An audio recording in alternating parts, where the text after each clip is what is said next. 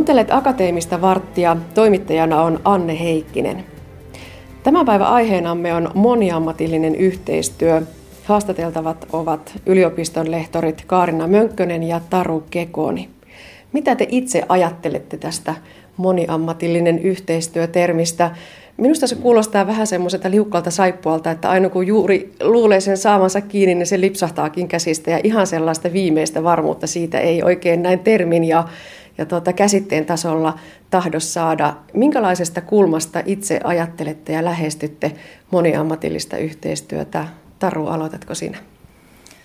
No itse katson sitä varmaan sosiaalityön ja sosiaalityöntekijöiden näkökulmasta, koska sitä alaa itse koulutan ja se on ihan keskeinen ammatillinen osaamisalue sosiaalityössä. Tehdään paljon yhteistyötä eri sosiaali- ja terveysalojen ihmisten kanssa ja, ja täytyy myös hallita niitä moniammatillisia yhteistyön taitoja siinä työssä. Entä Kaarina? Joo, oikeastaan tuo oli hyvin kuvattu, koska minunkin mielestä se on ollut liukas saippua ainakin aikaisemmin, koska silloin kun lähdettiin sitä moniammatillisuutta miettimään, niin jotenkin tuntui, että se on niin kuin kaikkea. Ihmiset sanoivat, että mehän aina tehdään, sitä on tehty iät ja ajat, mutta kun vähän tarkemmalla ja katsoo, niin, niin siellä on hyvin erilaatuisia, erilaisia yhteistyön muotoja. Ja sen takia heti jo alkuvaiheessa mietittiinkin, että onko tuo moniammatillisuus käsite vähän ryvettynyt tässä mielessä, että sillä pitäisi olla ehkä joku kuvaavampi nimi, mutta ei ole vielä keksitty. Mm. tota, ja ihmiset tietenkin ymmärtää sen moniammatillinen yhteistyö käsitteen, niin kuin ammattikentälläkin. Joo, mäkin ajattelen, että se on tavallaan vähän semmoinen ympäripyöreä termi, joka on ehkä menettänyt sen parhaimman teränsä jo. Mutta lähdetäänkö esimerkkeistä liikenteeseen? Mitä se moniammatillinen yhteistyö ihan käytännössä teidän alalla voi olla? No ihan jos käytännön työelämä ajatellaan, niin se voi olla tämmöinen joku monialainen palaveri, jossa on eri ammattikuntien edustajia paikalla ja ollaan yhdessä. Myös se asiakas on mukana. Useimmiten on kyse jostain palvelu- tai hoitosuunnitelmakokouksesta esimerkiksi, jossa tietyn asiakkaan asioita yhteisesti tarkastellaan. Ja idea siinä on se, että, että saadaan niin kuin hyöty siitä, että kaikki asiantuntijat, kaikki ammattilaiset siellä tietää, mitä toinen ammattilainen myös tässä tilanteessa on tehnyt, suunnittelee tekevänsä ja niin kuin ajattelee siitä asiasta. Ja yhteisesti tuotetaan parhaassa mahdollisessa moniammatillisessa yhteistyössä myös sitä, sitä niin kuin ymmärrystä siitä tilanteesta. On mukana siinä ja kuulee näiden kaikkien ammattilaisten näkemykset ja, ja toimii yhdessä heidän kaikkien kanssaan. Senkin takia se moniammatillisuus-käsite on vähän, ehkä on pidetty sitä ongelmallisena, että se, siinä ei ikään kuin näyttämään asiakkaan oma rooli ja hänen niin kuin, tulokulmansa siihen asiaan, koska hän ei ole ammattilainen, mutta hän on eri tavalla sen tilanteen asiantuntija, tietenkin oman elämänsä asiantuntijana. Et sen takia esimerkiksi monialaisuus tai monitoimijuus on käsitteitä, jotka usein korvaa moniammatillisuuden. No millaisia ne on ne moniammatillisen yhteistyön historia ja juuret? Mistä tämä on lähtenyt liikkeelle? Tota, moniammatillista yhteistyötä on Suomessa tehty jo 50-70-luvulla niin kuin e, ensimmäisenä varmaan vahvimmin A-klinikoilla ja kasvatus- ja perheneuvolassa. Ja kyllähän tämmöistä niin kuin viranomaisyhteistyön tasolla niin varmaan on tehty jo hyvin pitkään pitkään sosiaali- ja terveysalalla, mutta sitten ehkä 90-luvulla siinä enemmän tuli tämmöinen, kun Suomessa ensimmäistä kertaa ruvettiin niin kuin sosiaali- ja terveysaloja niin kuin integroimaan niin koulutuksellisestikin kuin hallinnollisesti, niin silloin alettiin keskustelemaan moniammatillisuudesta, mutta minun mielestä se keskustelu tota, vielä nykykäytäntöön ajatellen niin vähän pinnallista siinä mielessä, että siinä puhuttiin enemmänkin tiedonvaihdosta ja tämmöistä vähän niin kuin sitä perinteistä viranomaisyhteistyötä. Ja nyt sitten 2000-luvun jälkeen voisi sanoa, että 2010 tiedoilla niin se on ihan tutkimuksissa räjähtänyt, siis todella nopeasti. Ihan kansainvälisessä tutkimuksessa, että monitieteisyys on kiinnostava, tutkittava ilmiö ja sitten voi, ja jollakin tavalla se on niin kuin nyt kaikissa poliittisissa asiakirjoissa, se on hallinnollisissa, se on yliopistojen ja organisaatioiden strategioissa. Ja se, se on nyt jotenkin mahtuu kaikkien suuhun se käsite ja kaikki haluaa jotenkin sitä edistää. Että jotenkin itse näen, että nyt on ehkä vielä parempi tilaus asialle kuin 90-luvulla. Niin onko tämä sosiaali- ja terveysala juuri sitä otollisinta maaperää tämän tyyppiselle yhteistyölle? No ainakin viime vuosina on ollut, kun on puhuttu paljon sote-integraatiosta ja, ja, ja integraatiosta ylipäänsä, niin kyllä se on ja, ja tehdään paljon sen tyyppistä työtä jo valmiiksi. Tehdään, tehdään yhdessä eri sektoreiden kesken ja välillä sitä työtä, että on. Mutta kyllä se ilman muuta on, niin kuin Karina tuossa jo viittasi, niin myös osa tiedeyhteisöä välistä yhä enenevissä määrin ja vaaditaan myös, että meidän tulisi tehdä sitä tieteiden välistä tutkimusta. Ja sitä tehdään erilaisissa myös muunlaisissa organisaatioissa kuin tämmöisissä perinteisissä palveluorganisaatioissa te- tehdään myös on johdon välisiä jo, jo, johtamiseen liittyviä monialaisia palavereja ja, ja monenlaista. Niin ja olisiko johtaminenkin muuttunut enemmän monialaiseksi, koska organisaatiot on aika isoja, kun niitä on yhdistelty näitä kokonaisuuksia, niin aikaisemmin johtaja pystyi johtaa ikään kuin omaa substanssiaan. Niin nyt mitä enimmässä määrin johtaja saa johdattavakseen hyvin eri alojen osaajia, ja siinä kai keskeisintä on silloin käyttää niiden asiantuntijuutta, ei niinkään itse hallita niitä. No entä millaisia ovat tämän moniammatillisen yhteistyön haasteet? Millaisiin sudenkuopiin tiputaan, jos tiputaan, tai kun tiputaan, ehkä se näin tässä arkielämässä on? No, puhutaan paljon tämmöisistä ammattikuntien välisistä hierarkioista tai jännitteistä. Toinen ammatti ehkä koetaan jotenkin niin kuin vaikutusvaltaisempana kuin toinen ja toinen jää hänen jalkoihinsa tai tämän tyyppisiä. On paljon myös semmoisia ylitettäviä rajoja, kulttuurisia rajoja, toimintaan liittyviä, puhetapoihin liittyviä jotka voi, voi ilmetä sudenkuoppina tässä yhteistyössä. Sitten on rakenteellisia rajoja, on vaikea ylittää niitä sektorirajoja. Ehkä itse on esimerkiksi koulutuksessa havaittu, että kun ylitetään joku raja, niin ei löydykään rahaa mistään. Että kun ei olla enää oman laitoksen sisällä, vaan tehdään yhteistyötä vaikka eri laitosten tai tiedekuntien välillä, niin, niin loppuukin myös rahoitus, että tulee monenlaisia ongelmia vastaan. Mitäs Karina muita sudenkuoppia? Niin, ehkä tuo johtaminen on siinä niin kuin tärkeää, että johtamisessa luodaan edellytykset tällä niin kuin rajojen ylitykselle, että, että niissäkin on kuitenkin tota, ihan yliopiston sisälläkin näkyy, näkyy niitä erilaisia orientaatioita, että joidenkin kasvaa se onnistuu ja sitten tulee tämmöisiä hyvinkin pieniä muodollisia esteitä. Ja tuo, tuo on mennyt koko ajan niin kuin parempaan suuntaan, että että tota, mutta ylipäätään se ehkä se vuorovaikutuksen, toisen niin kuin alan ymmärtäminen ja jollakin tavalla se asenneongelma voi tulla siinä, että me niin kuin oletetaan liikaa niin kuin tietävämme, miten, miten toisen alan toimija ajattelee ja meillä on erilaisia stereotypioita ja silloin me ei välttämättä kuitenkaan vaivauduta ottaa selvää, että tuo, tuo oman tieteenalansa perustalla niin kuin asioita katsoo. Ja jotenkin tuntuu, että se on niin kuin ihan ensimmäinen askel moniammatillisessa työskentelyssä, että se on vähän niin kuin menisi vieraaseen kulttuuriin, että sä joudut vähän tunnustelemaan, että miten täällä ollaan, mistä, millä käsitteellä puhutaan, mitkä on noille ihmisille tärkeitä, niin näkisin, että moniammatillisuudessa se on yksi ihan semmoinen keskeinen lähtökohta. Mm. Sellainen yhteisen kielen rakentaminen. Nyt me lähdettiin vähän nurinper, nurinperin niistä sudenkuopista. Palataan sinne positiivisiin asioihin. Mitä hyvää, miksi moniammatillinen yhteistyö on niin tärkeä juttu?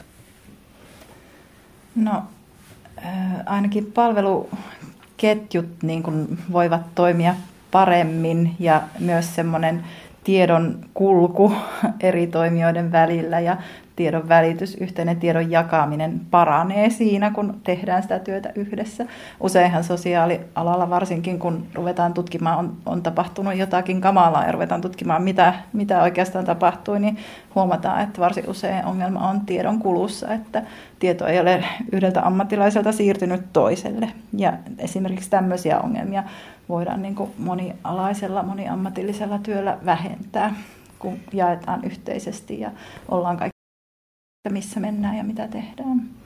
Niin, nyt viime vuosina julkisuudessa ollut tämä, tämä niin sanottu Eerikan tapaus ja sitten myös tämä ihan viimeaikainen nämä hoiva kotien palvelujen kriisi, voisi sanoa, niin niin, niin näissä kaikissa on nimenomaan se ongelma, että sitä ei nähdä sitä asiakkaan tilannetta, ei oteta niin kuin koppia jotenkin siinä, siitä kokonaisuudesta, ei välitetä viestiä, ei huolta ja niin edelleen. Ne riskit myös kasvaa aika paljon ja sen takia se on myös tämmöisen niin kuin, turvallisuuden edistämisessä, asiakasturvallisuuden kannalta tosi tärkeä asia, että ammattilaiset niin kuin ottaa sen myös käsitteellisesti haltuun. Ei oleteta ymmärtävämme, vaan varmistetaan asioita yhdessä. Ja myös voi ajatella, että asiakkaan osallisuuden kannalta, hänen oman osallistumisensa siihen omaan prosessiinsa kannalta, moniammatillinen yhteistyö voi niin kuin parantaa parantaa prosessia siinä mielessä, että asiakas on mukana siinä ja koko ajan kuulee, mitä ammattilaiset myös yhdessä puhuvat siinä. Et usein tämä, niin kuin pidetään moniammatillisuutta myös hyvin asiakaslähtöisenä toimintatapana ja että se vahvistaa asiakaslähtöisyyttä. Ja asiakkailla on myös hyvin ahdistavia kokemuksia moniammatillista erityisesti sosiaalipuolella, kun ollaan vaikeiden kysymysten äärellä, mutta myös terveydenhuoltopuolella, jos on perheessä vaikka lapsi, jolla on erityistuen tarvetta ja tarvitaan useita erikoisosaajia, niin tota, niin tutkimuksissa kuin ihan tämmöisenä kokemustiedon kautta, niin, niin, niin tota, perheet ovat tuoneet, että ne on hyvin ahdistavia ne palaverit, että ammattilaiset jotenkin puhuu toi heidän yli asioita, he ei saa niin kuin omaa ääntä, niin kuin Taru alussa toi esiin ton, ton asiakkaan, niin kuin, hänhän on päähenkilö, hänen perheensä on päähenkilö siinä palaverissa ja se joskus sitten unohtuu siinä asiantuntijuuden ehkä valta-asetelmassa. Ja Tämän vuoksi nämä just sellaiset asennetekijät ja sitten asiakkaan osallistaminen kuitenkin tärkeänä informanttina siihen, siihen tilanteeseen, niin se on niin kuin hirveän tärkeä asia. Että ei hoideta vain teknisiä asioita, vaan oikeasti kunnioitetaan sitä päähenkilöä. No mutta tätä sotesoppaa nyt tässä edelleen hämmennetään. Digitalisaatio myös etenee tällä alalla hyvin nopeasti. Millä tavalla nämä muutokset vaikuttavat moniammatilliseen yhteistyöhön? No, ne muuttaa moniammatillisen yhteistyön muotoja samoin kuin muitakin työmuotoja sosiaali- ja terveysalallakin. Esimerkiksi voidaan pitää monialaisia palavereja etäyhteydellä. Ei välttämättä ollakaan saman pöydän äärellä, vaan ollaan ruudun äärellä eri pisteissä, mutta kaikki siinä yhdessä. Esimerkkinä semmoinen, mitä Skaarinalla tulee muuten mieleen tästä. Niin, no tavallaan tuo digitalisoituminenhan oikeastaan on jo yksi syy sille, miksi tämä vuorovaikutus ja verkostoituminen on niin kuin lisääntynyt.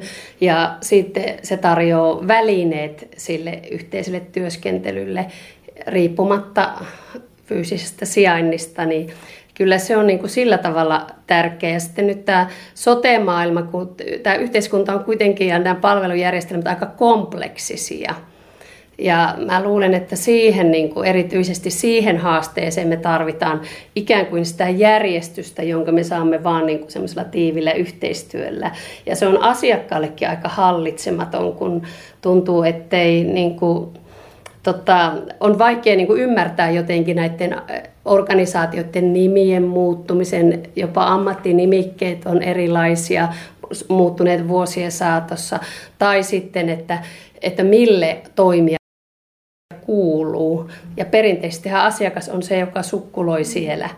Ja se on kuitenkin ehkä sillain sel- tavallaan tärkeintä palvelua se, että, että ne ammattilaiset keskenään tekee sen yhteistyön. Ja tämähän näkyy jo niin kuin esimerkiksi joissakin mu- muilla elämänalueilla, esimerkiksi pankeissa. Pankeissa ne on oivaltanut aika hyvin tämmöisen niin kuin prosessiajattelun, että ne ne amma, asiant, eri lohkojen asiantuntijat, niin ne niin kuin keskenään soittelee. Ja sitten ne tuo niin kuin asiakkaalle, joku tuo sen kokonaistiedon, että mi- miten tämä homma menee. Ja tämmöinen, kun me oivallettaisiin sosiaali- ja terveysalalla, niin silloin olisi jo tämmöinen prosessimainen työskentely tehnyt jo aika ison loika. Tässä on muutaman kertaan noussut esille jo tämä vuorovaikutustermi. Onko hyvät vuorovaikutustaidot ja toimiva vuorovaikutus sellainen aivan ehdoton perusta sille, että moniammatillinen yhteistyö onnistuu?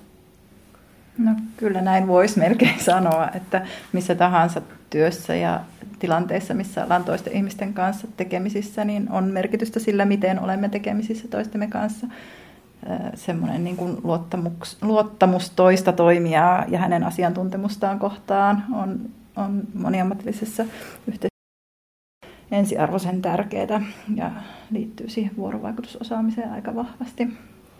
Niin ja ehkä perinteisesti ajateltiin niin, että pitää tuntea se oma alan substanssi jotenkin, tietää ne asiat, palvelut ja lainsäädännön ja hoitokeinot ja tämmöiset, mutta nykyään ehkä tämä vuorovaikutusosaaminen on, niin kuin, sen merkitys on niin kuin noussut, että mitä sä teet sillä sun omalla asiantuntijatiedolla, jos et sä osaa tehdä sitä yhdessä toisten kanssa tai jotenkin välittää niin kuin asiakkaille.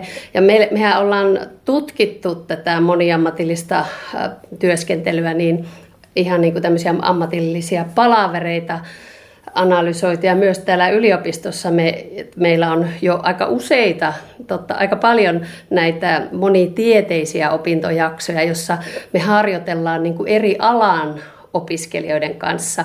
Ja siihen niin kuin yhtenä keinona on ollut tämmöinen simulaatio, eli me luodaan semmoinen keissi moniammatillista asiakastilanteesta, opiskelijat sen esittää ja sitten me yhdessä analysoidaan niitä nyansseja, että mitä se vaikutti, kun sä sanoit noin ja tuolla painopisteellä.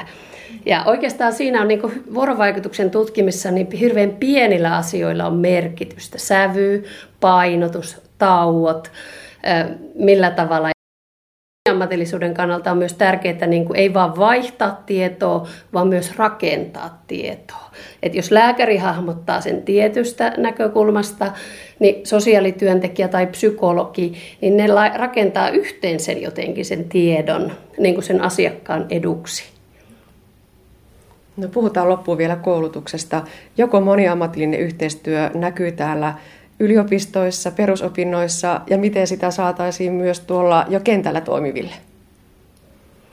No kentällä se onkin se iso mielenkiintoinen haaste, että yliopistojen pitäisi yhä enemmän tehdä kentän kanssa yhteistyötä ja, ja tämä meidän tutkimushankekin tähtäisi vähän siihen, että me niin yhdessä kentän ammattilaisten kanssa tutkitaan heidän, heidän työskentelytapaa ja tavallaan annetaan sinne niin kuin myös sitä tutkimuksellista apua.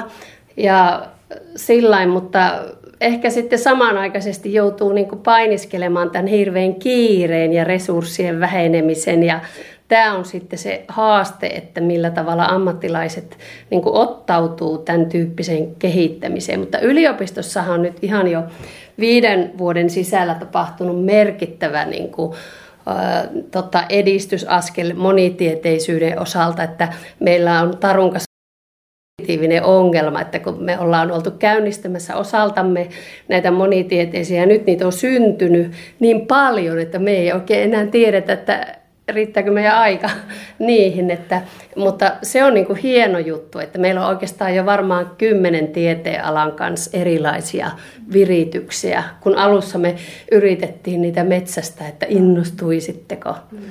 Että kyllä maailma muuttuu tosi nopeasti näissä asioissa niin kuin hyvään suuntaan itse ajattelisin, että perusopetuksessa näkyy monilla aloilla, esimerkiksi meillä sosiaalityössä ja muillakin yhteiskuntatieteellisillä aloilla näkyy moni ammatillisuus tai monialaisuus opetuksessa, ihan perusopetuksessa. Samoin tuolla alkaa jo enenevissä määrin näkyä lääketieteen, hoitotieteen, terveystieteiden puolella.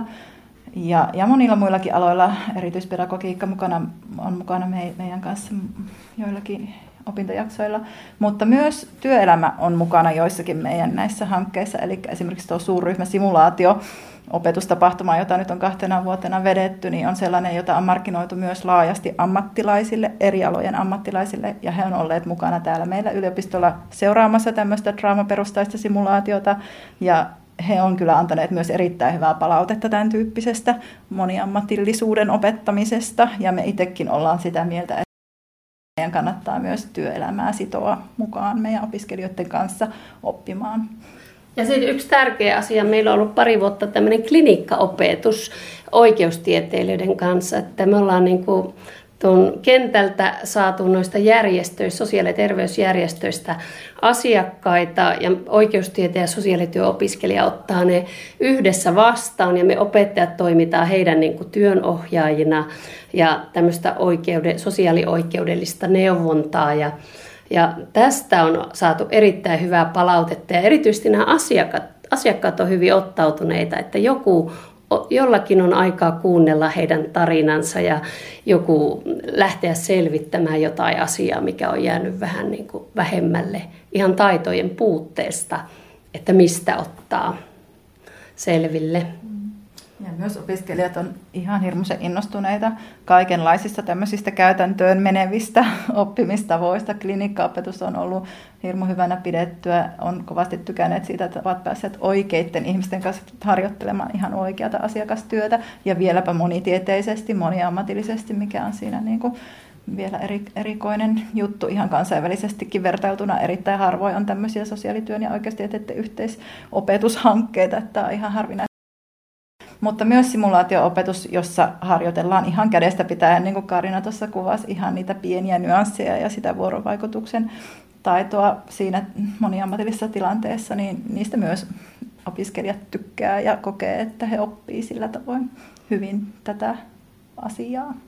Ja ehkä yksi tärkeä asia niin kuin opettajan näkökulmasta, ihan sama pätee niin kuin kentällä ammattilaisten, että mitä enemmän tekee yhteistyöstä, niin, yhteistyöstä niin kuin eri alojen kanssa, niin sitä enemmän oma osaaminen laajenee.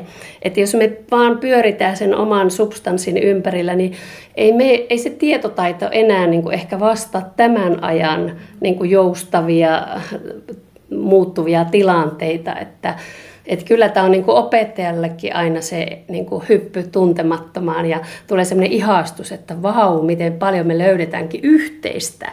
Että ei me ollakaan niin erilaisia kuin me heti oletetaan, vaan meillä on itse asiassa hirveän paljon yhteistä arvoperustaa ja näkökulmaa, mutta ne vaan pitää löytää.